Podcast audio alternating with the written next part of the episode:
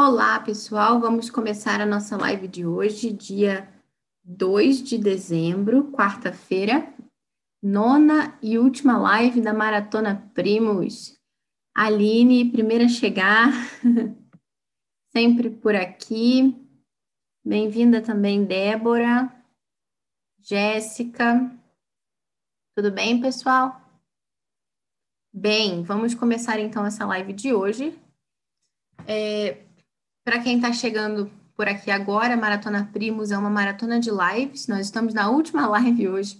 Então, recomendo que vocês ouçam, é, participem também, né? Assistam as anteriores, para que vocês possam saber um pouquinho mais daquilo que a gente está falando aqui.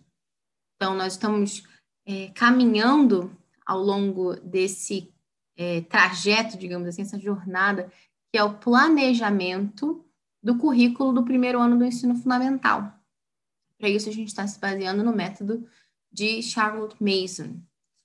Estamos falando aqui é, sobre o ensino de geografia, ensino de história, ensino de ciências, ensino de literatura, enfim, já falamos sobre vários assuntos e hoje é, nós vamos falar, digamos, sobre a sobra da panela. Brincadeira, nós vamos falar sobre os outros assuntos, outras áreas de estudo, né, que eu reuni, meio que fiz um condensado para a gente poder finalizar essa maratona sem deixar de falar desses assuntos. É, então, é, são assuntos também importantes. Engraçado que eu falei com uma, é, divulguei live num grupo e tal, e uma pessoa disse assim para mim: Olha, eu acho que matemática merecia uma live própria. e eu concordo, nossa, merecia um curso inteiro, mas eu ainda não tenho essa capacidade. Então, eu ainda estou estudando né, sobre é, currículos de matemática, possibilidades do ensino de matemática, e a mesma coisa também com relação às artes, enfim, tudo aquilo que a gente vai tratar aqui hoje. Então, só para é, situar vocês aqui um pouquinho, a gente vai falar sobre artes, música. Estou olhando os livros que estão aqui em cima da mesa para lembrar artes, música, matemática, religião, educação física e habilidades para a vida no primeiro ano do ensino fundamental. Tá? Então, claro que cada um desses tópicos, nossa, mereceria muitas lives, né? não só uma. Mas como eu ainda estou me aprofundando, ainda estou estudando, né? a gente não vai falar só, é, assim, é, digamos, né, dentro desse meu ponto de vista, né, como do, nas outras lives, o que a gente vinha fazendo era isso, a gente é, expunha aquilo que seria a proposta de Charlotte Mason, alguma adaptação necessária dentro do nosso contexto aqui no Brasil, e a gente falava de sugestões de livros. Agora, como esse é um assunto que é, assim, é bem mais amplo, né? Artes, matemática, enfim, está bem mais fora do meu escopo de conhecimento, é algo que eu ainda estou é, caminhando, é algo que eu tenho que me apoiar ainda mais sobre os ombros de gigantes, né? Não que nos outros é, eu não, não preciso fazer isso, preciso também, mas nesses assuntos aqui ainda mais, porque eu não tenho uma formação artística muito grande, é, imagino que muitos de vocês também não, é, e nem também é, matemática não era minha matéria favorita na escola, enfim. Então, é todo um trabalho realmente de autoeducação que a gente vai acabar percorrendo junto com os nossos filhos. Né? Então, eu busquei referências que vão me ajudar ao longo desse caminho e quero compartilhar com vocês essas referências. Então, as dicas ainda são poucas, por isso que eu condensei aqui, porque eu ainda estou me aprofundando. Né? Então, ao longo do caminho, a gente vai acrescentando e vai conversando mais sobre isso. Bem, ah, antes da gente começar, só eu sempre gosto, no início das lives aqui da academia, de falar um pouquinho sobre o nosso trabalho, aquilo que a gente faz, né? Então, eu já falei um pouco aqui sobre os cursos, né? Vocês sabem da turma de matemática, do clube de leitura, é, falamos das aulas de inglês, das aulas de latim, do coral. Anteriormente, a gente comentou sobre isso no início das outras lives. E hoje eu queria falar para vocês também sobre um produto que a gente tem que é o Clube do Tapete, que algumas pessoas aqui já devem conhecer, mas É, como essas lives são organizadas pela, pela Academia do Dons, sempre no início a gente faz, então, essa divulgação do trabalho para depois entrar no tema. Então, o Clube do Tapete é um material que se destina para crianças em idade pré-escolar. E é um material que ele consiste justamente nessa introdução né, da contemplação do bem, da beleza e da verdade na vida das crianças, de forma informal, bastante lúdica ali no dia a dia, né? Por isso chama Clube do Tapete, baseado nessa hora do tapete. A hora do tapete, eu dei esse nome para ela porque quando eu descobri né, essa ideia, né, que nos Estados Unidos o pessoal costuma chamar de morning time ou morning basket, symposium, enfim. Então, é basicamente um momento do dia que você vai sentar ali com seus filhos e vai reunir uma série de elementos curtinhos que às vezes se você deixasse para fazer em outro momento ao longo do dia não daria muito certo. Né? Então, por exemplo, a leitura de uma poesia, nossa, às vezes leva o quê? Um minuto? Então, se você deixar para fazer em outro momento, às vezes você esquece ou se deixa envolver por alguma outra coisa do dia acaba não fazendo. Mas se você joga juntinho né, ali na poesia, junto de repente com a apreciação artística, com a leitura de um conto de fadas, vocês estão sentados ali, ficam ali 15, 20 minutinhos juntos, aproveitando aquele momento, em família, é, sem nenhuma pressão, né, de forma bastante informal, mas já introduzindo essa cultura é, no seu lar. E é algo que ajuda muito a sua própria formação pessoal também, né? Essa sua autoeducação. Então, dentro disso, esse material, ele é um material quinzenal, né? E ele vai mudando ao longo do ano, ele tem alguns conteúdos que mudam trimestralmente, outros mensalmente, outros quinzenalmente, mas a gente sempre procura trabalhar né, o bem, a beleza e a verdade. Dentro do bem, a gente tem esse trabalho com os contos de fadas, que ajudam muito nessa formação da imaginação moral, né, da criança identificar bem a diferença entre o bem e o mal, o bom e o verdadeiro. É, fábulas também. A gente também tem o trabalho da virtude do mês. A gente tem sempre alguma poesia ou algum texto relacionado com a virtude daquele mês que a gente sugere como leitura. É, tem também isso, o bem, né? A beleza, a gente tem apreciação artística, vem sempre uma pintura, alguns dados sobre a biografia daquele artista para que você possa conversar com seu filho. Tem alguns projetos também que a gente coloca no além do tapete é, de arte, assim, inspirados na, naquele artista. Tem também o trabalho com a apreciação musical, que a gente tem sempre um compositor e a gente vai ouvindo as músicas daquele compositor e conversando sobre elas. É, beleza, bem e verdade. Então a gente tem sempre também um trecho da Sagrada Escritura com alguma reflexão proposta é, para as crianças. Então, basicamente, esse é o Clube do Tapete. Vocês podem conhecer mais, baixar uma amostra gratuita lá no nosso site, que é o educaçãoclássica.com. Uh, falei bastante. Muito bem, então vamos começar é, falando aqui hoje sobre arte. É, bom, a, essa apreciação artística. Então, assim, é, antes da gente falar de apreciação artística, queria só dar algumas categorias aqui para vocês, né? Porque eu resolvi optar aqui em casa por adotar esse currículo que ele já vem preparadinho, que é o currículo do Alvieri. Eu já comentei ele, sobre ele aqui, mas é, o Alvieri ele é desenvolvido pelo Charlotte Mason Institute, e o chato é que é em inglês, né? Então, para quem tem um pouquinho de dificuldade, é mais complicado. Mas, enfim, ele é um currículo que ele abrange todas as disciplinas, né? Então, claro que algumas são mais difíceis da gente incorporar, como, por exemplo, história, né? Porque história, eles vão estudar a história dos Estados Unidos, ou, sei lá, a história do Canadá. E aqui, no nosso caso, é a história do Brasil. Então, a gente tem que realmente só se inspirar e procurar os próprios materiais mas no caso da arte, é, é muito mais fácil de seguir o planejamento como está ali realmente, é, no sentido da instrução, né? Então, é, a gente vai optar por fazer esse currículo aqui em casa. Então, eu vou deixar o link também lá no blog para quem quiser. Se eu não me engano, lá na loja do, do Alvier, e vocês podem comprar só o currículo de arte, separado do restante. Então, sai mais barato também. Então, é interessante. justamente porque você pode salvar esse material e usar depois com todos os seus filhos, né? enfim. Então, é um, é investimento interessante.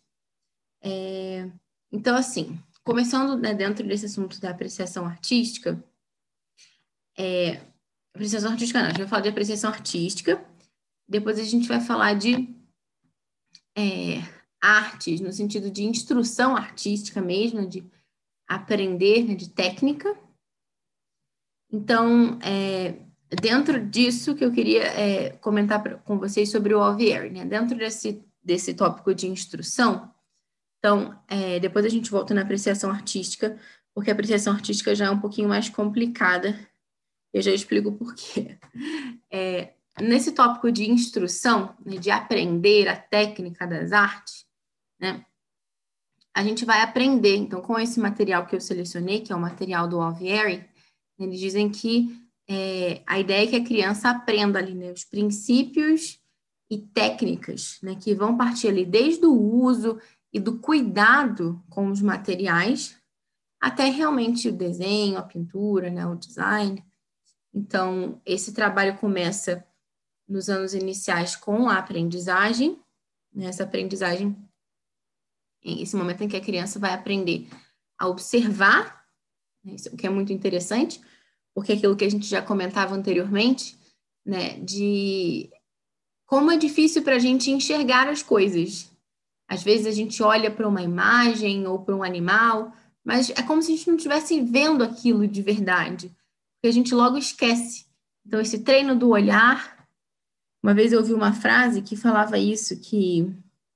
Agora eu não vou lembrar a frase certa, mas é dizer que, que o desenho ensina a gente a olhar. É porque você precisa perceber realmente ali cada elemento, as cores e tudo, para que você consiga reproduzir aquilo que você está vendo. Então, isso te leva a prestar muito mais atenção, a visualizar, visualizar com muito mais intencionalidade. É, então, é claro, ali a gente é, tem então essa aprendizagem relacionada à observação e também ao ganho desse controle mesmo muscular, né, que as crianças estão desenvolvendo. Então, dentro desse programa do Alvieri, a gente pretende trabalhar aqui no primeiro ano do ensino fundamental o desenho. Então, é interessante como, como se ensina o desenho. Né, é, o material usado, o livro, que vai ajudar né, nós, né, enquanto é, professores dos nossos filhos, é o Drawing, Design e Craft Work. É um livro do Frederick Glass. Esse livro ele está disponível para comprar na Amazon. Eu ainda não comprei, estamos adquirindo aos poucos, né? Porque não dá. E a gente pretende começar de fato é, só daqui a um tempinho, né? O primeiro ano realmente aqui em casa vai começar no meio do ano que vem, né? Então a gente ainda tem seis meses aí para comprar os materiais que estão faltando, mas esse aí está certamente na lista. É, porque né, ele vai nos guiando, né, vai tomando a gente pela mão, começando pelo giz, né, e pelo quadro ali, branco. Quadro branco não, quadro negro. Giz é quadro negro. Quadro negro, porque é mais fácil para apagar, né? Enfim, se a criança errar, apaga e começa de novo, né? Não precisa ficar triste, se lamentando porque errou, enfim. Aí depois vai passar para aquele gizinho pastel, né? a óleo. É, enfim, vai evoluindo até chegar de fato ao lápis. Então é engraçado porque geralmente a gente pensa assim, desenho, lápis, né? Mas o lápis ali é o último estágio. Deixa eu colocar aqui o nome que o pessoal está pedindo, né? Vamos ver. Se eu consigo digitar aqui que eu estou com o telefone no suporte, mas vamos lá, é drawing, design and craft work, craft work. E o autor é o Frederick Glass. Uhum, Aqui. Agora ficou meio torto meu telefone. Ai! Meio torto, mas enfim, acho que não tem muito jeito. uh, Enfim, dá para ver, então tá bom. Isso, Drawing, Design and Craft Work. do Frederick Glass. Então, a gente vai usar esse livro é, para as nossas lições né, de desenho. E também tem desenho é, já introduzindo é, o pincel, né? Desenho com pincel, que é o chamado brush drawing, que aí já é uma outra, um outro tópico dentro dessa instrução artística. Então, ali os estudantes vão aprender, de fato, a fazer seus primeiros é, traços ali, né, com o pincel, é, a controlar o pincel, enfim. Então, a gente vai começar com esse outro livrinho aqui. Vou pegar aqui para vocês. Esse aqui eu já tenho, que se chama Brushwork, Elementary Brush Forms. Não sei se vocês estão conseguindo ver. A autora desse livro é Marion Hudson. Tá vendo aqui? Esse aqui eu comprei também pela Amazon. Demorou um pouquinho para chegar, mas chegou. é, então, a gente vai aprender aqui técnica de aquarela. É bem interessante. Ele. Deixa eu ver se consigo mostrar aqui um pouquinho para vocês. A gente vai começar aqui, ó, com essas formas bem simples. Aqui, ó, tá vendo? Isso aqui é o que a criança vai fazer com o pincel. E ela vai evoluindo. Já criando aqui alguns padrões, tá vendo?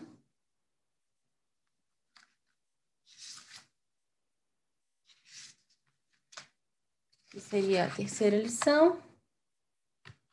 Vou mostrar para vocês um pouquinho aqui. E aqui ele vai evoluindo, tá vendo? Olha quanta coisa dá para fazer, né? Com um simples toque do pincel. Para quem está ouvindo só no áudio, enfim, eu recomendo que depois assistam o vídeo no GTV. Se Deus quiser, a gente vai conseguir salvar para que vocês possam ver o vídeo realmente, né? E aqui já está evoluindo, né? Para fazer ali umas folhinhas, com aquela mesma forma que a gente aprendeu anteriormente. E ele vai Estão desenvolvendo. Olha como bonito aqui também essas flores.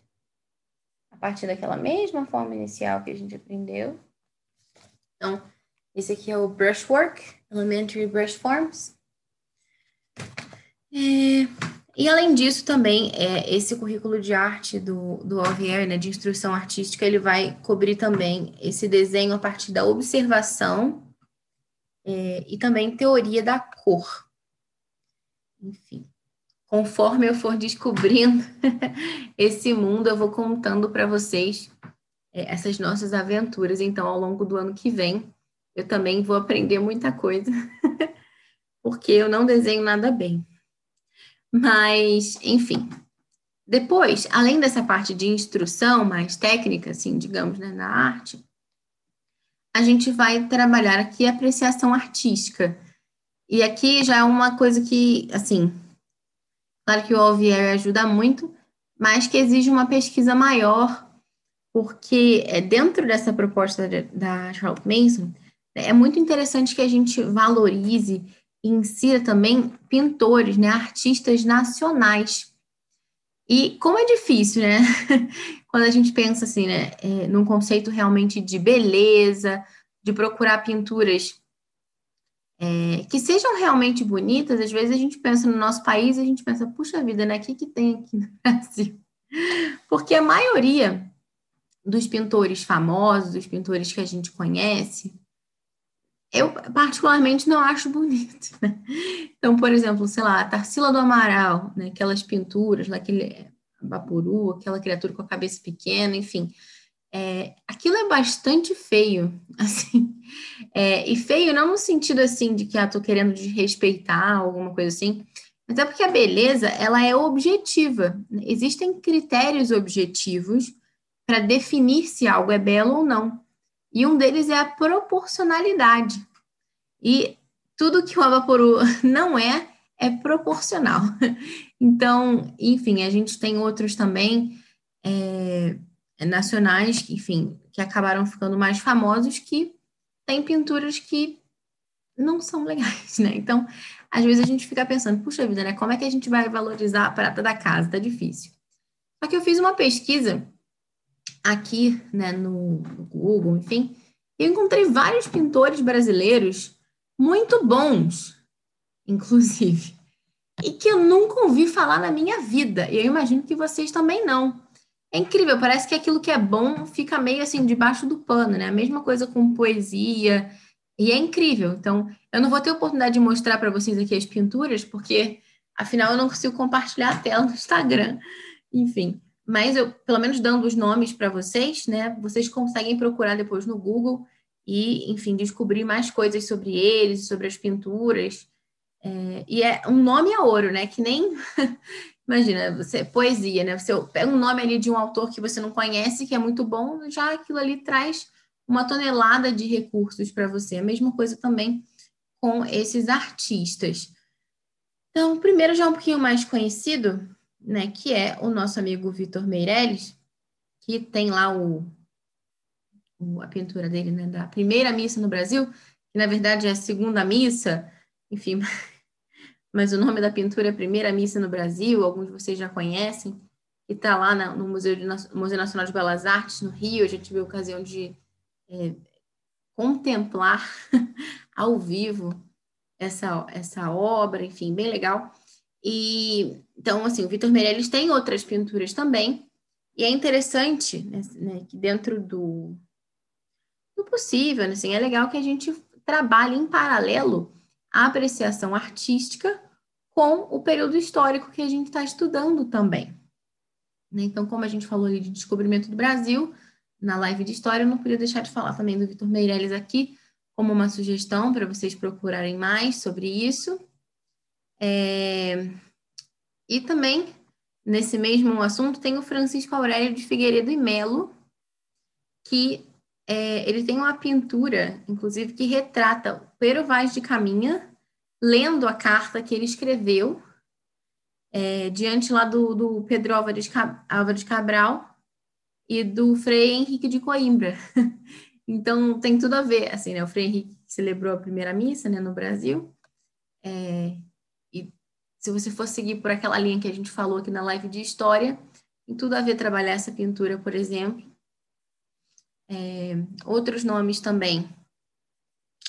Abigail de Andrade, pintora, mulher. É, o pessoal feminista não reclama que a gente não fala de, de mulheres, então aí, ó. Já que eu falei mal da Tarsila, vamos falar bem da Abigail. Abigail de Andrade, Pinturas bem bonitas, bem impressionantes. Não, vale a pena dar uma procurada também. Depois, é... assim, ainda sobre a questão do, do descobrimento, né? Tudo aquilo que a gente falou na, na live lá de história, a gente mencionou é, São José de Anchieta. Tem um retrato dele muito bonito também, que foi, pelo, foi pintado pelo Oscar Pereira da Silva, que está no acervo do Museu Paulista da USP. Interessante também, também dá para procurar outras pinturas desse mesmo pintor. Outra pintora também é a Georgina de Albuquerque. Georgina de Albuquerque. Tem algumas pinturas interessantes também. Vale a pena dar uma procurada. É... Enfim, agora tem alguns nomes aí, né, para vocês já darem uma pesquisada, já tem lição de casa. Mas fiquem tranquilos se não deu para pegar, porque depois a gente vai colocar lá no resumo do blog. Né? Eu sei que os resumos estão meio atrasados, mas, enfim, é, é, correria, né? De fim de ano, então, ou eu preparava as lives, ou eu colocava o resumo das anteriores lá. Então, agora que a gente vai terminar a maratona, vai dar tempo de colocar com calma todas as listas de livros, os recursos que a gente mencionou, enfim, os áudios também já estão sendo postados, então nas principais plataformas aí de podcast que vocês ouvem, vocês conseguem é, ouvir. Aliás, é, vocês estão me ouvindo bem por falar nisso? Eu nem perguntei no início, eu acho, né? Eu tô com o fone aqui, às vezes eu fico batendo nele, então não sei se tá atrapalhando, vocês me avisem aí qualquer coisa, tá bom?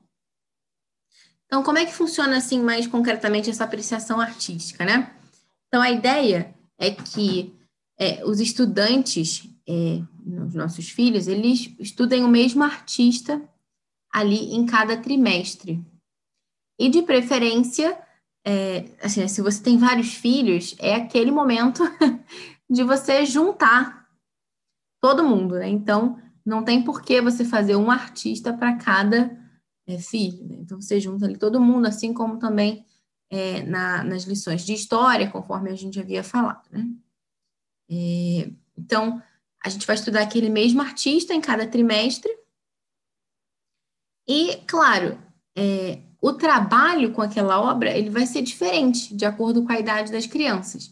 Né? Então, se você tem um filhinho, às vezes ali pequenininho, de é, quatro anos, que está ali junto com o seu de seis, e com uma outra mais velha de oito, não sei, e tá todo mundo ali fazendo a apreciação daquela mesma obra, quando você for sentar e perguntar para o seu filho, ah, o que, que você vê aqui? É legal você começar com o mais novo e crescendo, né? Porque se você perguntar primeiro para o mais velho, os mais novos vão copiar o que o mais velho falou. Então é legal você começar com os mais novinhos e aí vai crescendo então a, a complexidade da coisa. Então é, a ideia aqui é que você selecione então um artista né? De preferência que tenha ali relação com aquele período histórico que você está estudando. É, é legal também que você conheça a biografia desse artista. Você não precisa necessariamente ler uma biografia desse artista com seu filho, é, até porque é difícil de encontrar, às vezes, uma biografia que seja apropriada, assim, né, para as crianças, enfim. E o foco aqui, principalmente, é na obra e não tanto no pintor, mas é legal conhecer aquele pintor, conhecer o estilo dele. É, isso ajuda a gente a formar uma relação com aquilo que a gente está estudando. Então, é, a ideia é, e claro, né, a gente pode procurar também livros assim que nos ajudem. Então, você, enquanto pai, enquanto mãe, pode procurar uma biografia, ler e contando aos pouquinhos, né? Conforme eu falei lá no início da live, né, no Clube do Tapete, a gente faz isso, coloca algumas informações, algumas curiosidades interessantes sobre aquele, sobre aquele pintor, ou mesma coisa também sobre o compositor, a gente vai falar mais para frente, é, e para apresentá-lo para o seu filho, né? É, ainda com relação a isso, você pode fazer assim, né? Você mostra lá a pintura para o seu filho e o que é esperado dele, né? Que ele observe é, com atenção e seja capaz de descrever oralmente aquilo que ele está vendo. Uma outra atividade que você pode fazer com ele também é permitir, de repente, que ele olhe, depois você esconde aquela pintura ou cobre com um pano, vira para baixo, alguma coisa assim, e pede para o seu filho descrever de memória. É, seria opcional também você pedir, de repente, para o seu filho é, desenhar aquela pintura de memória, claro, desenhasse né, os, as, as, linhas principais ali, também seria possível. conversar também sobre aquela pintura que a gente está apreciando. Sobre esse assunto de, de pinturas, existem alguns livrinhos que vocês podem usar como leitura livre, assim, mas que ajudem também a aprofundar nesse tema. Então, um que eu gosto bastante é esse aqui, ó, Érica e os Impressionistas, que é da editora Moderna. Também tem outros dessa mesma coleção. E que ele tem umas ilustrações bem bonitinhas é, e conta a história de uma menina, a Érica, que ela entra em alguns quadros. Nesse caso aqui, ela é sobre os impressionistas, né? Então, vai falar de Monet, por exemplo,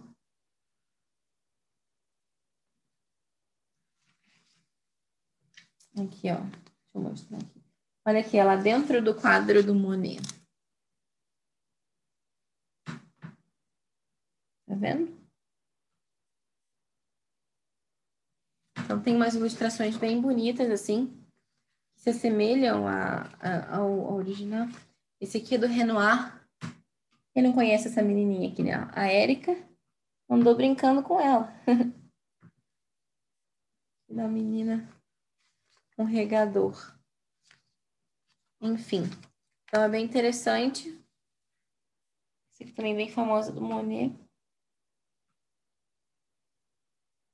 Então, é um quadro bem, um livro bem bonito. Manu, você é por aqui, que bom. Manu sabe tudo de arte.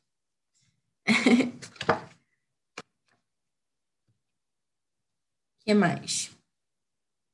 Tem esse, esse outro aqui da, das bailarinas também, que é do Degas.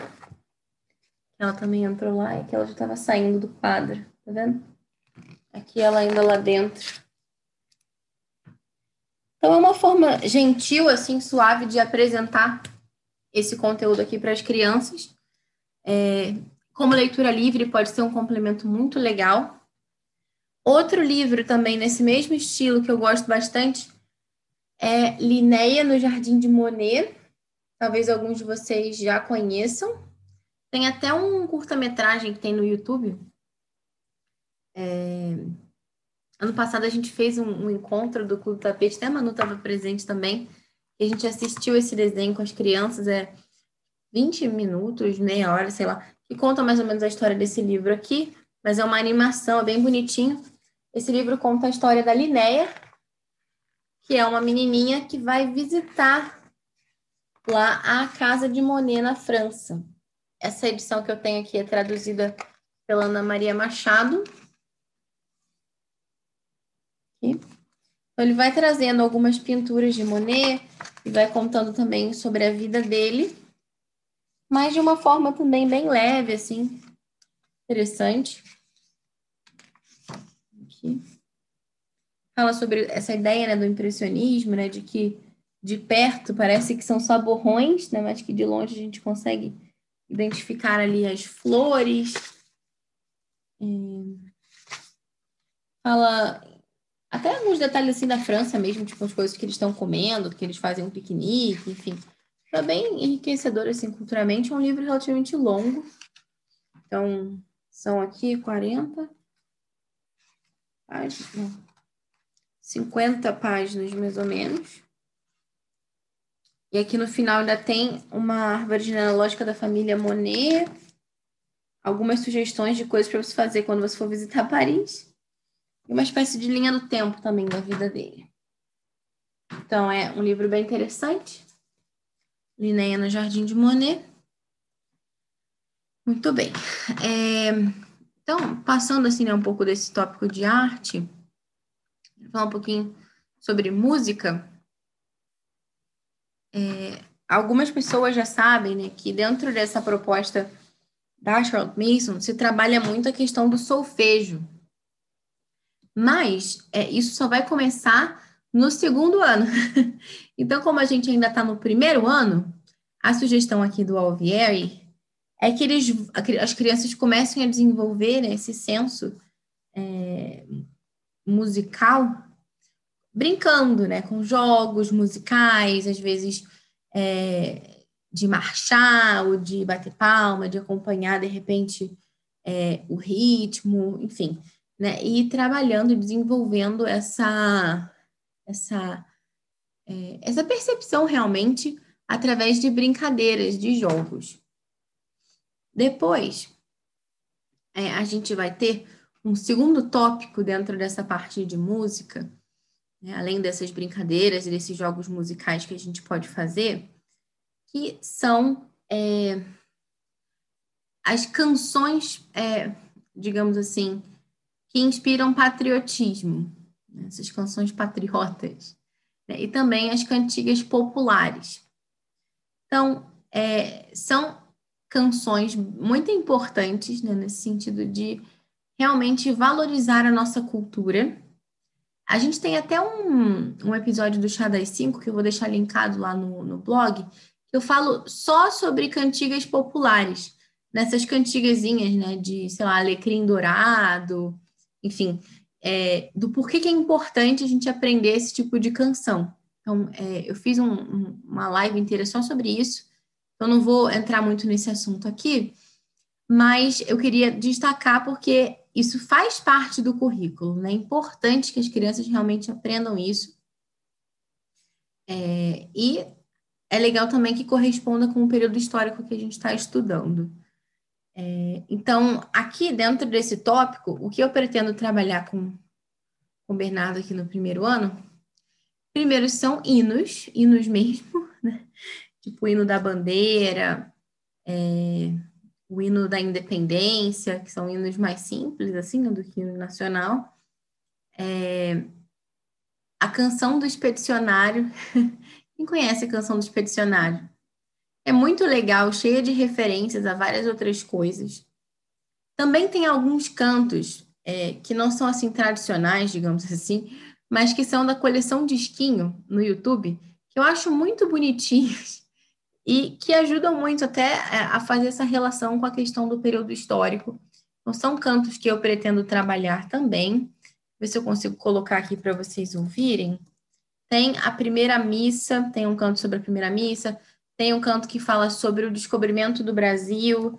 Então, vou colocar esse descobrimento, ver se vocês conseguem ouvir. Vou colocar aqui. Tá no YouTube. Ah, mas eu tô com. Vou tirar o fone aqui para ver se vocês conseguem ouvir. E, gente, olha só, eu tava com fone.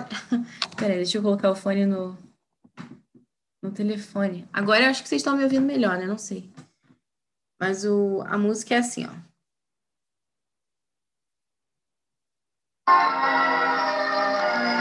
Me confirmem se estão ouvindo.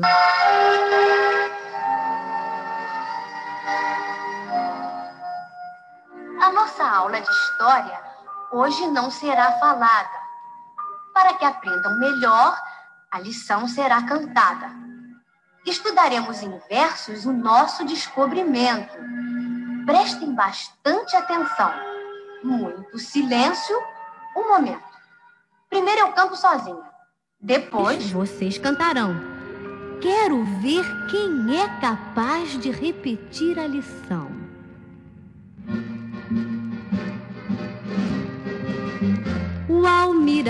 Português Pedro Álvares Cabral, no ano de 1500 saiu de Portugal, com 13 barcos veleiros do Rio Tejo pro mar, para nas Índias distantes especiarias comprar.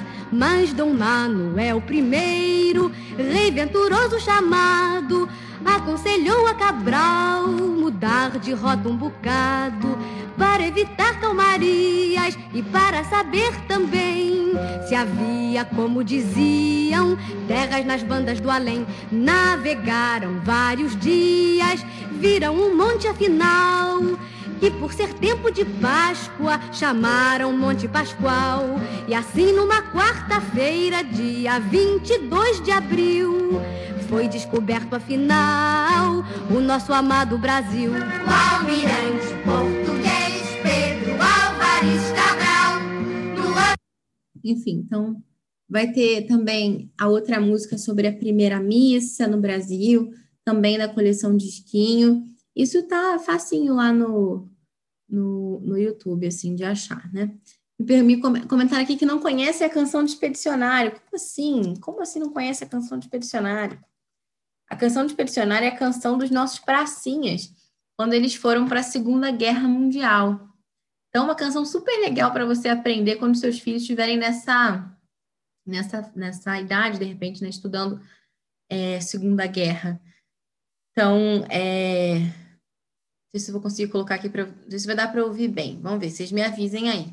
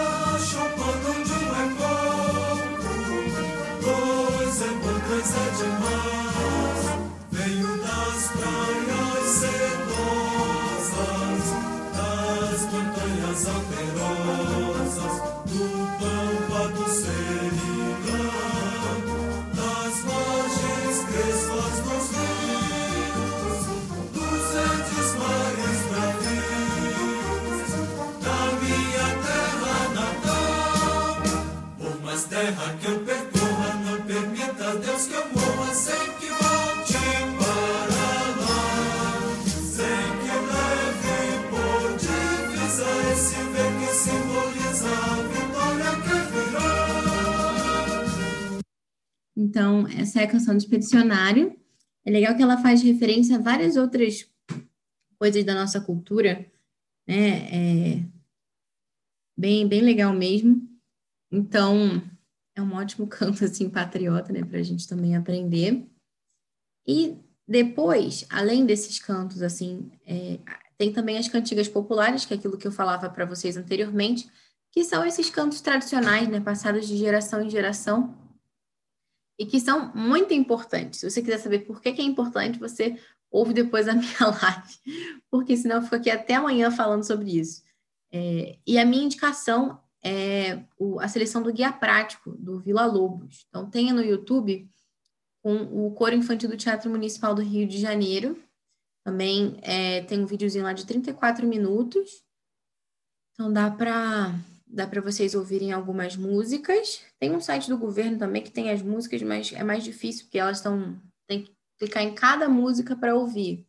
Mas eu vou tentar colocar o link para vocês também lá. É, mas aqui para vocês terem uma ideia do, do Vila Lobos, deixa eu pegar aqui. É, eu gosto bastante dessa aqui, Lindos Olhos. Eu não vou conseguir achar aqui agora, não. Enfim, vou ver qual que toca aqui para vocês ouvirem. Eu fico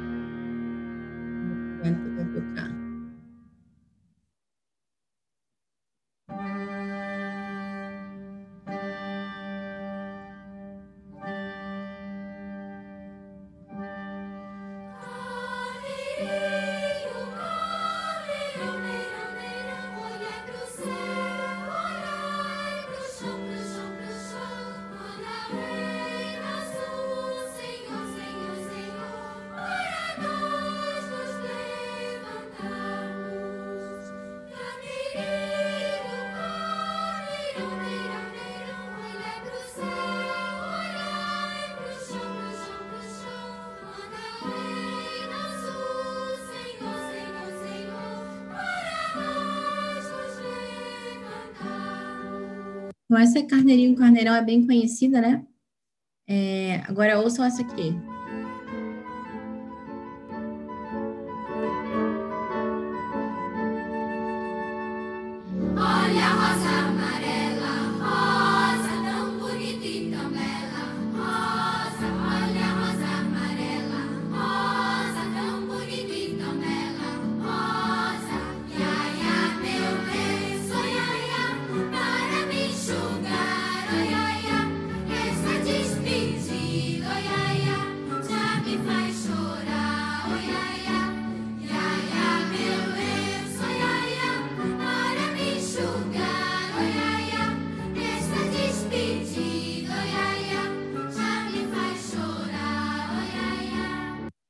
Rosa amarela. E essa agora é que lindos olhos.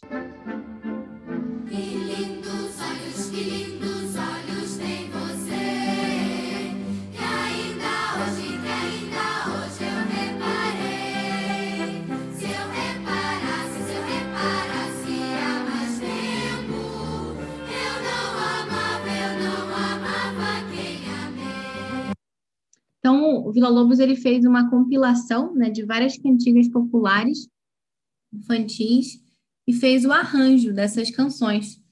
É conhecido como essa seleção do guia prático. Então, vocês, enfim, encontram o link lá se vocês colocarem no, no YouTube. Vila Lobos para Crianças é o título do vídeo. Vila Lobos com dois L's e hífen. E depois, enfim, eu vou colocar o link lá no blog também. Então, é, é bem legal. Tem 33 músicas aqui nesse, nesse CDzinho que está no YouTube. Algumas bem conhecidas, tipo O Cravo Brigou com a Rosa, Terezinha de Jesus, e outras é, não tão famosas, como essa Senhora Pastora, é, Vida Formosa, O Castelo, enfim, que são outras não muito conhecidas. É... Bamba Lalão fez muito sucesso aqui com meu filho também, Senhor Capitão. Espada na cinta de nete na mão. É... Então, além dessas cantigas populares e hinos patrióticos e tudo, a gente também tem hinos é, é, religiosos, né? hinos é, né? Da, da, tradição é, da igreja. Então, é, a ideia é corresponder com o calendário litúrgico, né? E aprender ali o hino que esteja de acordo com aquela época. E também, se possível, com o período histórico que está sendo estudado. O interessante aqui é que os hinos eles vão ser trabalhados tanto para canto mesmo, quanto também para recitação. O que é, ajuda também para que as crianças realmente pensem né, naquela letra e tudo, é, recitar.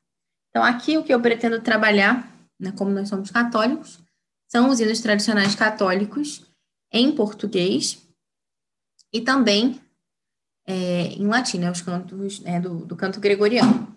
É, não só canto gregoriano, mas é, também. É, tinha um site muito bom que eu conhecia há um tempo atrás, de hinos tradicionais, que tinha vários hinos que até, assim, difíceis de, de, de você encontrar alguém que conheça, sabe? E tinha lá o áudio com a melodia, tudo certinho. É, então, mas eu não, é, o site está fora do ar, eu não consegui acessar hoje. Eu mandei um e-mail para o rapaz que, que desenvolveu esse trabalho e vou aguardar ver se ele me responde até quando eu for postar o resumo lá, se eu souber de algum outro lugar em que ele tem postado esse material para que vocês possam encontrar. Mas tem um outro canal no YouTube também que eu indico, que é o Partituras Católicas, que é um canal da Cris e do Júnior, que inclusive são professores do nosso coral. Então, é, eles têm músicas muito legais. É, ultimamente as crianças têm cantado muito uma aqui de Natal que eles aprenderam, que é uma canção que na verdade é polonesa, mas eles fizeram uma versão em português. Então, é uma música bem bonita e que se você procura você não acha, né? Mas ela é mais ou menos assim: Salve, ó mistério do amor divino, Deus se faz humano pobre pequenino. É, enfim, as crianças ficam cantando isso por aqui. Então é uma música bem bonita, assim, né? Com um vocabulário legal e tal. É uma música piedosa, tudo. É, que ajuda realmente a, rezar. É, e tá lá no, nesse canal do Partituras Católicas, que eu também recomendo para vocês. Além dessa parte de canto, realmente, né, de trabalhar isso com as crianças, a gente vai ter também, assim como a apreciação artística, a gente vai ter a apreciação musical, é, que seria esse estudo do compositor. Isso. Então, é, basicamente, assim, é bem parecido. Então, basicamente. Inicialmente, o que eu estava planejando fazer era algo bem parecido com a apreciação artística, que é o que a gente faz no Clube do Tapete, né? Que a gente tem ali o compositor em cada trimestre, e a gente vai trabalhando também ali numa média é, quinzenalmente o, uma nova peça, né? Uma nova música, tudo. Mesma coisa também no, na apreciação artística. Então, você estuda ali mais ou menos seis obras por trimestre, mas pode ser um pouquinho mais também, entre seis e oito. É, só que a proposta do Alvier me chamou atenção e eu resolvi seguir por ali. Então, dentro do primeiro ano, eles ainda não iniciam propriamente com esse estudo de compositor. Então, é, tendo um compositor específico ali e aquelas músicas. O que eles vão fazer? Na verdade, sim, tem o um estudo do compositor, mas é feito de uma forma um pouquinho diferente, porque ao invés de você pegar hum, peças meio aleatórias daquele compositor, a gente pega algo como, por exemplo, Pedro e o Lobo, né? ou Carnaval dos Animais, enfim, e aproveita essas, é, essas obras justamente é, para estudar é, os instrumentos da orquestra, os diferentes sons dos instrumentos da orquestra, enfim, então, claro que a gente também pode ver ali né, a biografia do, do Prokofiev, do, do Camille Saint-Saëns, enfim, mas, é, mas a ideia é trabalhar aquela obra e a partir dali você estudando os instrumentos da orquestra. Tem um livro sobre orquestra que eu ainda não tenho aqui, mas eu quero comprar, que é daquela mesma coleção que eu mostrei, desse livro aqui do Mundo, eles também têm um da orquestra, da Heather Alexander, né, da Panda Books. Eu ainda não comprei esse da orquestra, mas eu pretendo. A coleção acho bem legal. Mas fora isso, eu tenho algumas outras coisas aqui para indicar para vocês. É, primeiro, né, Pedro Lobo. A gente tem essa adaptação aqui da Martins Fontes, é bem legal. Simples assim também, mas é interessante. É... Ah, eu tenho também esse livrinho aqui que fala sobre o Vila Lobos. Então, quando vocês estiverem cantando as cantigas lá, né, que foram arranjadas pelo Vila Lobos, é legal também ler sobre a vida dele. Meu filho gostou bastante desse livro. Ele pegava e ficava olhando as figuras assim, que aliás são bem bonitas também. Vou mostrar aqui por dentro.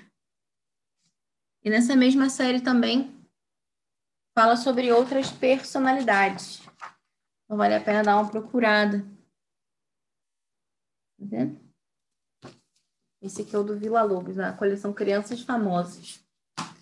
Depois, eu também tenho esse outro aqui, que é dentro do estudo de compositor, né? Realmente, quando, se você for fazer essa, essa abordagem de pegar um compositor e ir estudando é, as diferentes peças dele, é legal conhecer um pouco sobre a biografia dele. Então, esse livrinho aqui, do Johann Sebastian Bach, também dá uma boa leitura livre.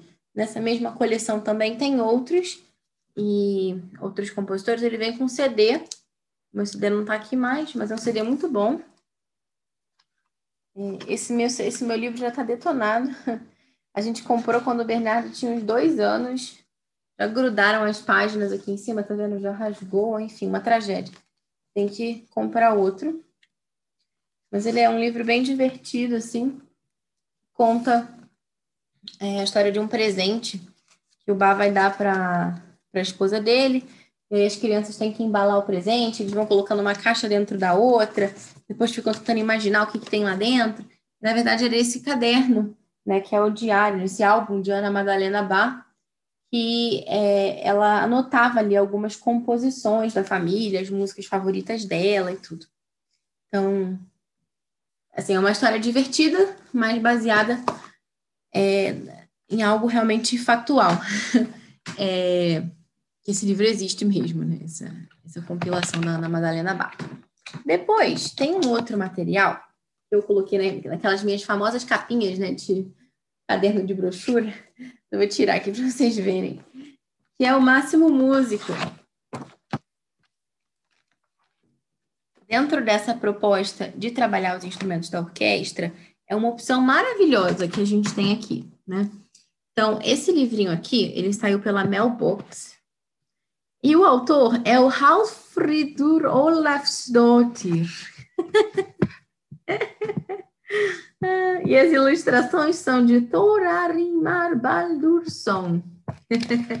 eu espero que eu esteja falando certo. Enfim, esse livro aqui, o original dele, é em islandês, entende? Mas ele foi trazido pelo Brasil, quem diria, pela palavra cantada. Olha só, né?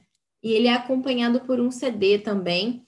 Então, assim, né, os autores, eles são instrumentistas da Orquestra Sinfônica da Islândia. Né? Então, é, esse Máximo Música é o mascote das atividades da orquestra é, com o público infantil então, existe toda uma historinha desse ratinho muito simpático, que é o Máximo, que ele vai parar numa sala em que tem uma orquestra ensaiando.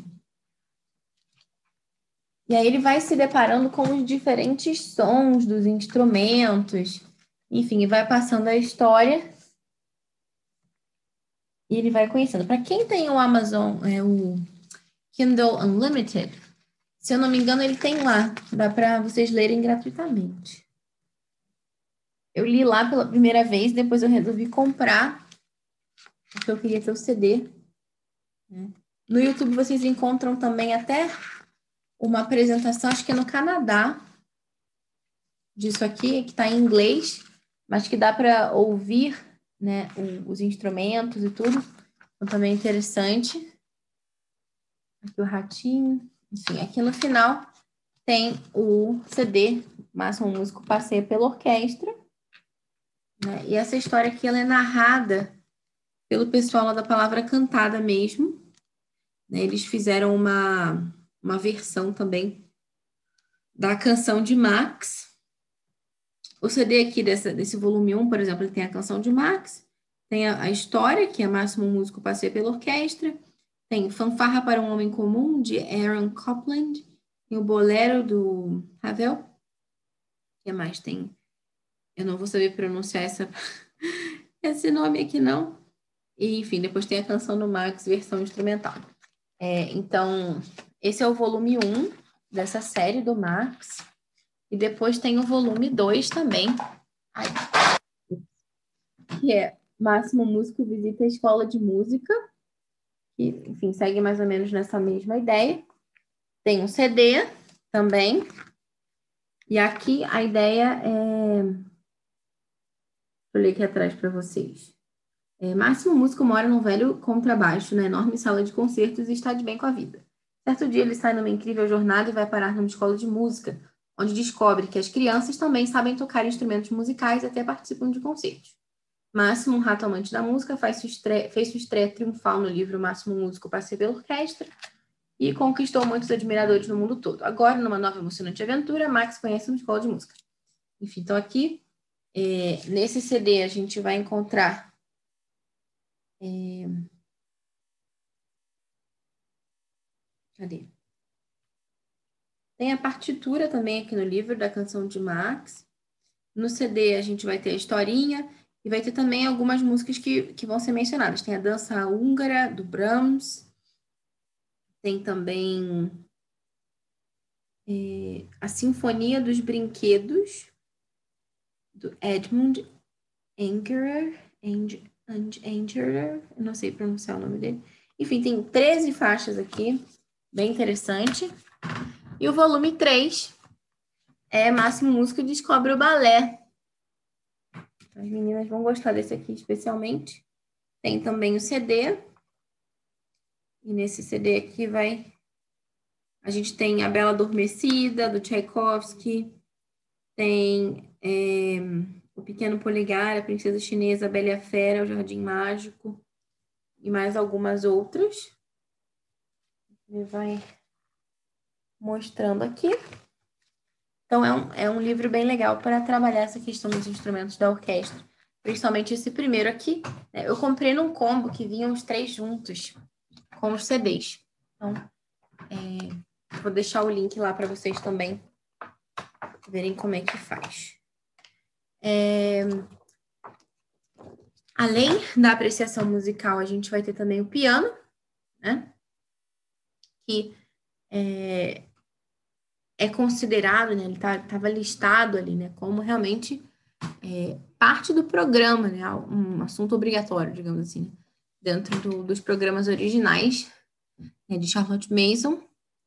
E aí, assim, dentro do, do Alvieri, né, que é essa perspectiva que eu estou procurando usar aqui como guia, eles colocam como opcional é, e de fato exigem realmente a prática a partir do segundo ano. Então, é uma coisa que a gente está avaliando aqui ainda, mas eu gostaria bastante de começar já no ano que vem.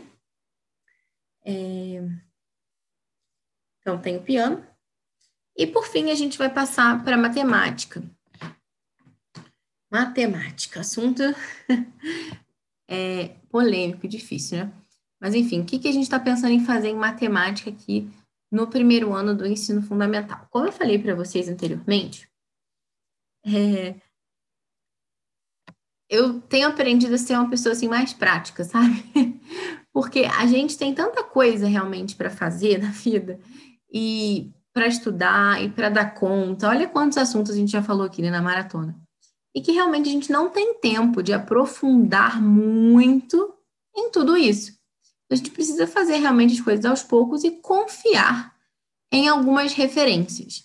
Eu confio bastante no trabalho do Charlotte Mason Institute e o material de matemática que eles sugerem é um material que, surpreendentemente, não é, nunca vi, acho, nenhuma família aqui no Brasil usando, né? Que é o Right Start Math. É, então, é um material que ele foi desenvolvido por uma educadora que, a princípio, ela era montessoriana, mas ela foi se afastando, porque a, a matemática do Right Start Math, ela não é uma matemática montessoriana como se praticam nas escolas, né, que seguem o método Montessori hoje em dia, mas ela é, é, é um material bastante abrangente, né, e o Alvier indica também, principalmente porque eles comentam aqui, existem outros materiais que são tão legais assim quanto eles mencionam Singapura, mencionam Jump Math, que eu também não conheço muito, mas eles falam que nenhum deles tem um suporte assim ao professor, né, a pessoa que vai ensinar, como o do Right Start Math. Então, é, eu não sou muito boa em matemática, nunca fui. Então, eu realmente queria um programa que me levasse assim pela mão e que fosse realmente me orientando e me ajudando. Então, lá tem todos os lesson plans, né, de tudo aquilo que você precisa fazer e dizer em cada lição. Além disso, ele está em inglês, o que para mim também é interessante, porque é, aliar né, essas duas coisas vai fazer com que aumente a exposição do meu filho ao inglês. É, e outra coisa também que eu acho bacana do, do Right Start Math é que ele trabalha muito com jogos. Então, ele trabalha os conceitos matemáticos através de jogos. Também tem as folhinhas lá, né, as de atividades e tal, mas é muito pouco comparado a outros, é, outros materiais, porque realmente é, o jogo é a forma de praticar os conceitos ali, é obrigatório, faz parte. Né? Você tem que fazer os joguinhos. Então, é, me pareceu uma forma bastante viva, né, e que também estimula muito essa matemática mental. É, enfim, então, é o que eu resolvi escolher para tentarmos aqui começarmos esse primeiro ano do ensino fundamental, somente por ser um material que já tem muito tempo de estrada. Então, tem, é um material assim top realmente nos Estados Unidos. Muitas famílias falam muito bem dele, é um material de excelência. Algumas pessoas dizem que ele é um pouco intensivo, assim, que ele exige demais da parte do pai, da mãe, né, que vai fazer ali a lição com a criança, porque é muito, assim, é, não, não é aquele tipo de material que você pega e deixa a criança fazer, sabe? Que, ah, faz isso aqui individualmente, faz esse exercício aqui. Não tem muito isso, não, sabe? No Red Start Math. Então, o tempo da lição é o tempo você ali, com a criança. Então, se você tem filhos seguidinhos, às vezes, vários, né? Cada um num ano diferente, pode ser cansativo, pode ser mais difícil. De repente, você queira uma opção mais é, que permita um pouco mais de trabalho individual da criança, né? O que o Right Start Math não oferece tanto assim. Mas no meu caso aqui, que as crianças têm um intervalo bem grande, né? De, enfim, o Bernardo vai começar o primeiro ano ano que vem e a Laurinha ainda vai fazer três anos, né? Então, até ela fazer seis anos e for começar o primeiro ano, o Bernardo já vai estar com nove. Então, é a mesma coisa a Cecília, né? Que é três, três, três. É até engraçado, porque eles nasceram todos na mesma época do ano. O Bernardo nasce em março, na Laura em fevereiro, a Cecília vai nascer em março também, e três anos certinho né, de, de, diferença entre eles, é, naturalmente planejados, assim, né? O meu corpo resolveu que ele, ele ia funcionar assim. Então, é, é um pouco engraçado, mas que é diferente né, de quem às vezes tem filho lá, lá, de 5, 6, 7, 8, 9. E aí, enfim, se bem que é uma das minhas referências, né, que eu gosto muito na internet, é a Celeste Cruz, ela é do blog Joyous Lessons, e ela tem 10 filhos na escadinha e ela usa Right Start Math. Então, é possível. É... Então, é... outra coisa também que, que isso, né, como eu estava comentando, me fez decidir pelo Right Start Math é isso porque existem muitos materiais novos, né? Até dentro desse, dessa proposta da Charlotte Mason também, tem um da Richelle Burna, não sei se vocês já ouviram falar, que é um material de matemática, né? Só que tem até um artigo bem interessante da, da Jen Spencer, é, do, do Charlotte Mason Institute, em que ela fala né, sobre isso, fala sobre Right Start Math, fala sobre matemática de Charlotte Mason, é, e sempre comparando também com as pesquisas modernas né, no ensino de matemática, ela compara com um artigo específico lá do doutor Souza, engraçado Souza, né, mas, artigo em inglês. É, o cara deve ter alguma ascendência, enfim, portuguesa, brasileira, não sei. Mas esse homem desenvolveu uma pesquisa lá sobre aprendizado de matemática e a Jen faz um paralelo, meio que ela cria ali uma tabelinha é, falando sobre é, o Right Start é, e esse material da Rachel Baburna, como que isso estaria de acordo ou não né, com essa, essas pesquisas mais avançadas. E ela chega realmente à conclusão de que o Right Start Math está mais de acordo é, e também está muito de acordo com aquilo que a Charlotte Mason é, previa né, para o ensino de matemática. E a Charlotte também, ela estava sempre muito à frente, né, muito antenada, entre aspas, com é, as pesquisas, aquilo que estava sendo descoberto, enfim. Então, é, vale muito a pena a gente realmente procurar essa matemática que esteja realmente é, avançada e acompanhando é, as, as descobertas, enfim, nessa área. E dentro do Alvieri é o que eles sugerem, é o único material que eles sugerem, inclusive, assim, é o padrão, tipo, siga esse aqui. E é aquilo, né? A gente confia. Então, eu resolvi dar esse voto de confiança e vou é, tentar usar aqui o Right Start Math. Depois, é, dentro de religião, né, que seria o próximo tópico, a gente vai ter, então, esse estudo das Sagradas Escrituras, né, que dentro do primeiro ano ele é um estudo cronológico, né, do Antigo Testamento e dos Evangelhos. E como é que vai funcionar, né? Então, é, é interessante que você tenha alguma edição né, de algum comentário da Bíblia. Aqui no meu caso, eu vou usar o comentário da Bíblia de Navarra, que é o que eu mais, é, mais gosto, assim. Então, você pode ler ali aquele comentário para se preparar, comentário referente à leitura do dia. Isso você lê para você, não é para você ler o comentário para os seus filhos, nem nada disso. E você vai iniciar a lição, relembrando, né, comentando alguma coisa relacionada à, à lição anterior. E é, se for, por exemplo, imagina que você está tratando ali do nascimento de Jesus, então pode ser legal você levar o globo ou um mapa que mostre ali Belém, enfim, mostre lá o caminho que Maria e José fizeram de Nazaré até Belém, enfim, uma, uma imagem, então, você vai trabalhar uma parábola, tem tantas pinturas bonitas que representam as parábolas. Então, você pode levar uma figura, um mapa, ou enfim, introduzir aquela conversa de alguma maneira com a criança, e depois você vai é, falar de uma palavra ou outra que apareça ali no texto, né, que a criança não conheça ainda, para que você não precise ficar pausando no meio do texto para dar explicações, o que corta um pouco ali o fluxo de pensamento. E aí você vai fazer uma leitura em voz alta a partir da Bíblia mesmo, direto, e vai pedir para o seu filho narrar, né? Contar com as suas palavras aquilo que ele ouviu.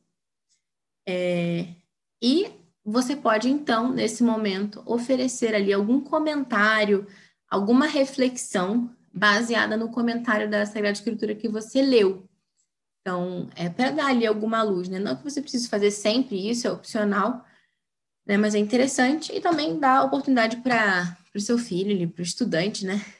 compartilhar também o que, que ele pensa, é, se aquele texto que ele leu lembra ele de alguma outra coisa, é, ou se ele nota alguma coisa de especial ali que ele gostaria de comentar, enfim.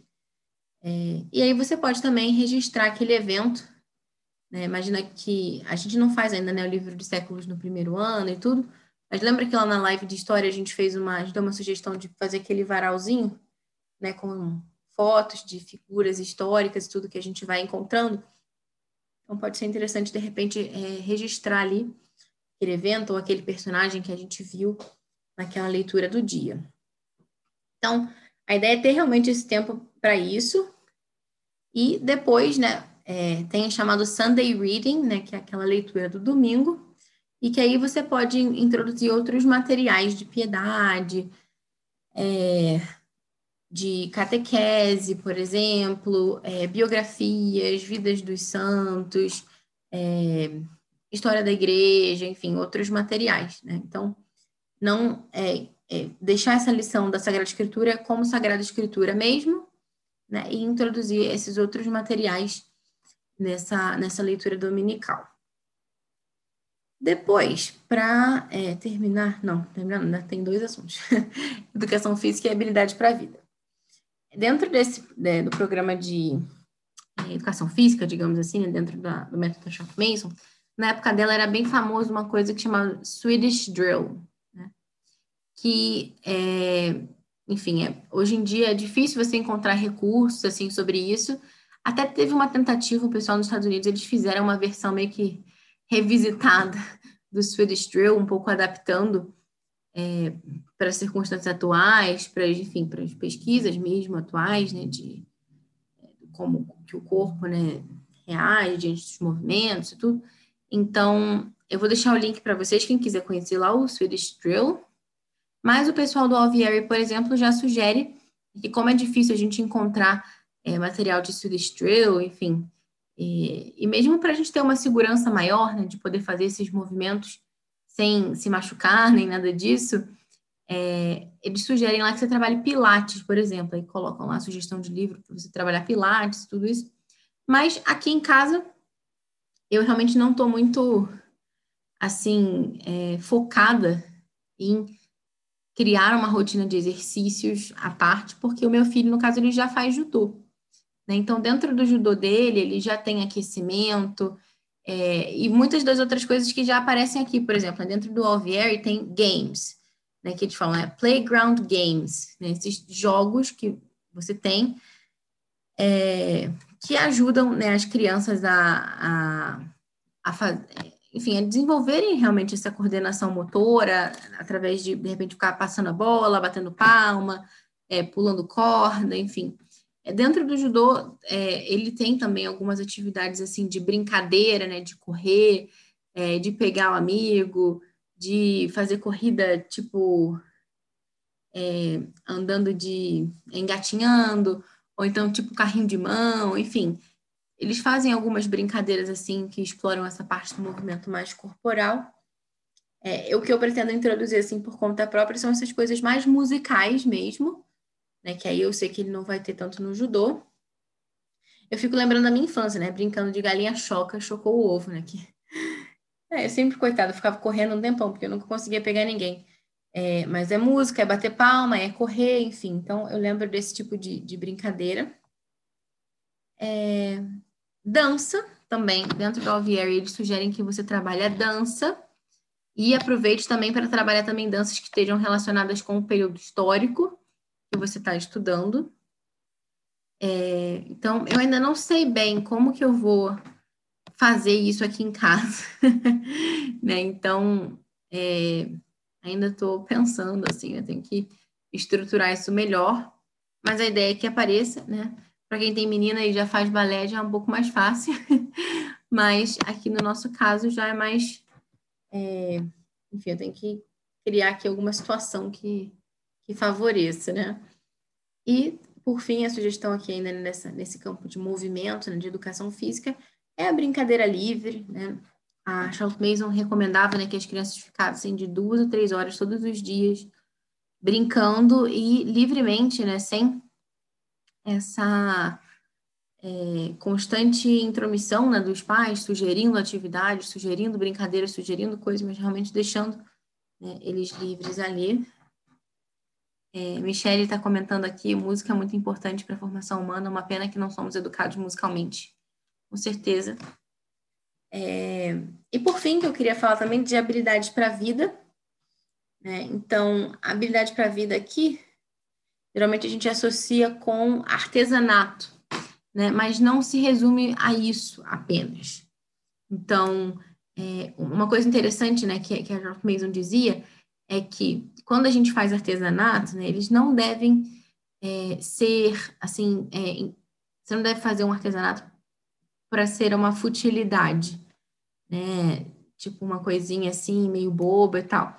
Mas realmente fazer né, uma coisa bacana, né, uma coisa útil, que de repente dê para você dar de presente para alguém, ou para você dar para uma pessoa que passe necessidade, né, enfim. Então, é realmente uma é um exercício bem legal, né? E também a gente pode fazer né, o melhor possível, né? Lembra, né, da, da execução perfeita, né? O que não significa necessariamente o trabalho perfeito.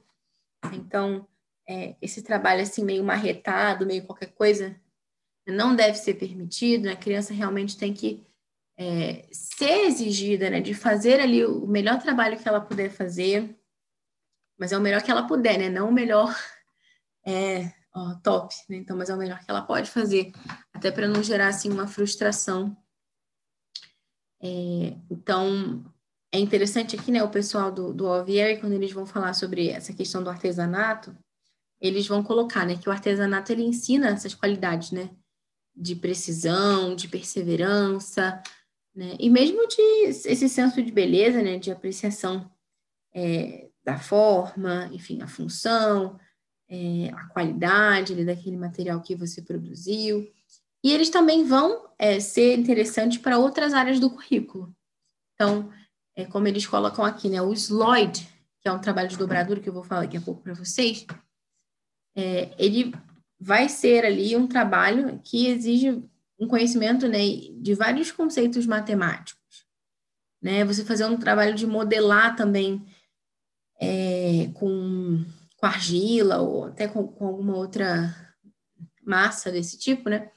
É, você criar ali um modelo de, de para geografia, né? De uma, uma montanha, por exemplo.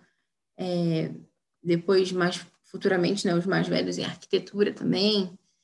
É, enfim, tem é, dentro do Alvier eles também têm sugestão né, de um, uma dessas artes né, que você poderia aprender uma dessas habilidades para a vida, seria até mesmo a datilografia, é assim que se fala? Hoje se fala digitação é, para os mais velhos, né? E algo que ajuda muito, né? Eu, por exemplo, eu digito assim, né? Com indicadores e polegares. Meu marido, ele sabe digitar com todos os dedos e digita muito mais rápido, muito melhor do que eu. Então, enfim, é interessante né, para os mais velhos você aprender isso. É, a jardinagem e assim, é, o, a digitação, ela ajuda, né, a gente está falando o que, que isso ajuda, né? Ajuda depois, quando você quiser, de repente, escrever alguma coisa, né? Fazer um resumo, escrever um texto. A jardinagem, né? Que também entra dentro desse tópico de é, habilidades para a vida. Ela vai é, ajudar muito na questão do estudo ali de ciências, é, depois caligrafia, né? Aquele chamado lettering, vai aprimorar também é, o seu copy work lá, né, o seu trabalho de transcrição, seus exercícios de cópia, enfim. Então, é, é bem legal, não só né, para você fazer uma coisa que você pode dar de presente para alguém, uma coisa que até te relaxa um pouco, né, porque esse trabalho assim mais manual é, ajuda também a, a pessoa a silenciar um pouco mais, a ter foco e ter atenção naquilo ali que está fazendo, enfim. Então, é interessante. E, e também serve para ajudar também nas outras áreas, né, nas outras disciplinas, conforme a gente estava falando. Mas não se resume a isso, né? Essas habilidades para a vida, elas incluem também limpeza, organização, é cozinhar, é, Jardinagem. Aqui em casa, jardinagem é um negócio que a gente vai fazer com certeza. Eu até coloquei lá na fotinho né, da live uma criancinha com um regador. É, por quê? É porque o meu esposo, é, o meu sogro, né? Ele trabalhou durante muito tempo com, é, plantando flores, flores tropicais. E o meu esposo ajudava também o pai dele é, então, meu marido sabe tudo, sabe nome de flor, nome de árvore, sabe plantar, sabe, sabe podar. Então, é, e até aqui, né, dentro do guia do Ovieri, uma coisa que eles falam, né, é que é, as sugestões de livros, né, que eles dão, né, elas oferecem esse apoio para os professores, né, dão ideias, mas esse tipo de habilidade é melhor aprendido, né, quando a gente está ali do lado, né, pendurado no cotovelo de uma pessoa experiente. Então, a gente tem essa pessoa experiente aqui, então a jardinagem vai ser uma coisa que, que vai ajudar. Ou, é, por exemplo, né, habilidades mais especializadas como é, costura, de repente tem aquela vozinha né, que sabe costurar e que pode ensinar. É, dentro do Alfieri, eles vão trabalhar a costura, é, nesse início, né? E os mais velhos vão focar na, no lettering, né? na caligrafia mais artística, assim. É, ainda perguntando se a aprendizagem do instrumento musical entra nesses trabalhos manuais. Não, entra lá na parte de música mesmo, né? É, aqui dentro desses trabalhos manuais é realmente coisas práticas do dia a dia, né? Que, que servem para a vida, entre aspas, assim, né? Nesse sentido mais até útil assim da coisa, né? Coisas que têm uma função nesse sentido de você, ó, vou fazer aqui uma jardinagem, vou preparar um prato, ou então vou fazer é, uma dobradura aqui de papel que vai ser um, um, uma caixinha para guardar não sei o quê, um bombom que eu vou dar de presente para alguém, enfim. Então é mais essa essa questão é, entre aspas prática. A música já é um fim em si, né? Não é um meio para outra coisa. Então até deixa eu mostrar aqui um outro material para vocês dentro de life skills, né, dentro dessa habilidade para a vida, é o Sloyd. O Sloyd, ele é um trabalho de dobradura de papel. Na verdade, nem começou como dobradura de papel. Começou com um trabalho de madeira até. É... Só que nas escolas né, é muito mais fácil de você adaptar com a questão do papel é porque, enfim, você trabalhar com madeira, né, não é para qualquer um. É, então, tem essa sugestão aqui desse livrinho aqui chamado Papers Lloyd for Primary Grades, da Edna N. Rich. Esse livro aqui, você encontra ele gratuito na internet, acho que no site do Archive. Vou procurar o link lá. É, mas, enfim, ter o livro em mãos ajuda também, né? Para você poder consultar e tudo. Então, aqui tem é, os modelos né, em tamanho grande, então isso ajuda também. Então, deixa eu mostrar aqui para vocês por dentro. Minha introdução, enfim, algumas pessoas é, aproximam também o conceito do slide com origami, mas é um pouco diferente, porque no slide você também trabalha com régua, você também trabalha com é, compasso, além da, da, dobradura em si, né, tem toda a questão da, da, posição do papel, colagem também. Enfim, tem alguns modelos. E dentro do site do Alvieri, eles oferecem um tutorial, né, que é o que a gente vai seguir. Tem os videozinhos que vão ensinando a fazer esses modelos. Então, se você é uma pessoa como eu, zero talento para coisas manuais, ajuda bastante. né, ter esse guia em vídeo também.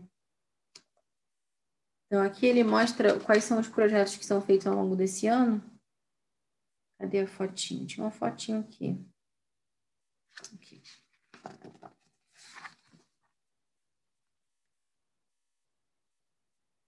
Tá vendo? E também nos Lloyd a gente trabalha né, formas geométricas, alguns conceitos matemáticos, medidas e tudo. Interessante. Então a gente vai usar esse aqui também. Uh! Falei bastante. Gente, era isso que eu queria contar para vocês. A ideia não era muito aprofundar, né, tanto em cada um desses aspectos, mas fazer um apanhado geral daquilo que a gente pretende fazer dentro dessas outras áreas de estudo. Eu espero que vocês tenham gostado. Deixa eu ver que tem uma pergunta. Ah, Maria Beatriz perguntando. Uma pergunta fora do assunto. Esse globo terrestre atrás de você é geopolítico, dividido em países, ou ele é geográfico, só a divisão de continentes com relevos e rios? Vou pegar para mostrar. Eu comprei na Calunga esse aqui. E ele acende. Deixa eu mostrar aqui de pertinho para você ter uma ideia de como é, Maria. Não sei se você ainda está aqui, mas acho que está embaçado, né? Deixa eu ver se eu consigo focalizar. Ai, cara.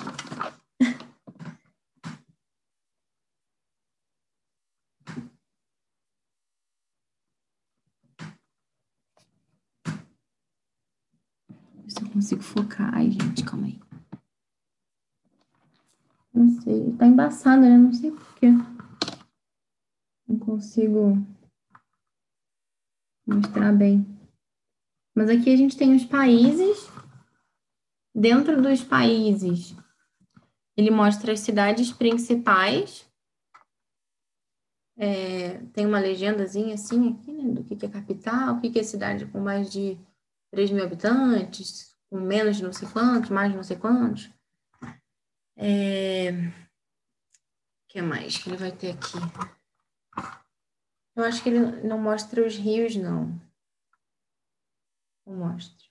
Acho que mostra. Sim, tem o Rio Amazonas aqui. o estado do Amazonas. Hum. Tem rio, sim. Tem o Rio São Francisco. Ele mostra os rios aqui no Brasil, em outros lugares também. Mostra as cidades principais, mostra os países e tem também os nomes dos continentes. Por exemplo, aqui, ó, América do Sul. Mostra aqui, América do Sul. Aí dentro de América do Sul, cada país tem uma cor e tem o nome de cada país. Dentro de cada país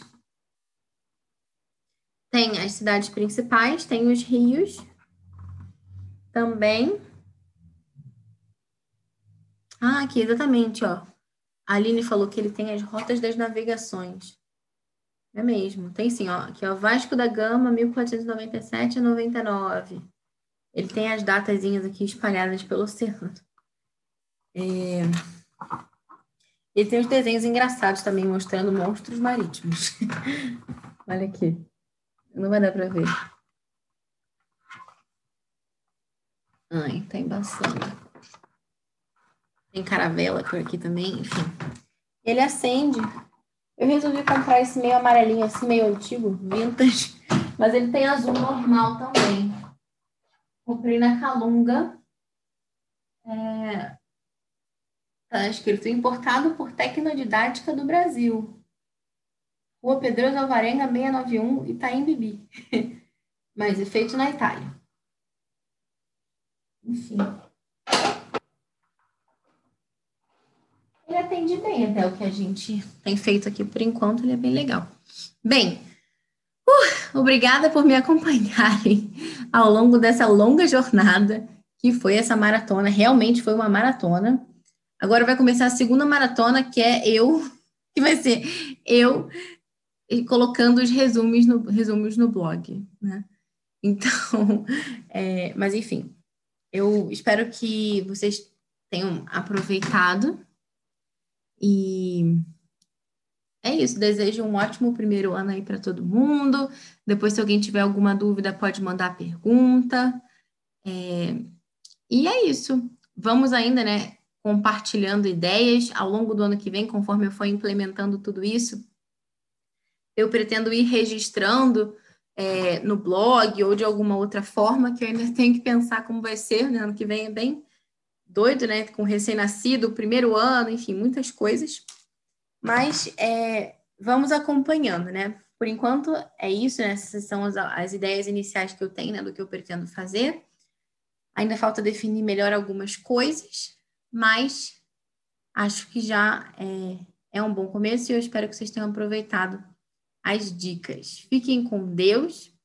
É, desejo um ótimo fim de ano para vocês, um Feliz Natal e por falar em Natal, parece que já ficou pronta a página do Natal em inglês, então a gente deve divulgar aqui entre amanhã, talvez, depois de amanhã, alguma coisa assim. Para quem quiser baixar lá o Natal em inglês, ainda não tiver feito essa experiência, ou quiser retomar. É... Obrigada. Tchau, gente. Boa noite e nos vemos na próxima.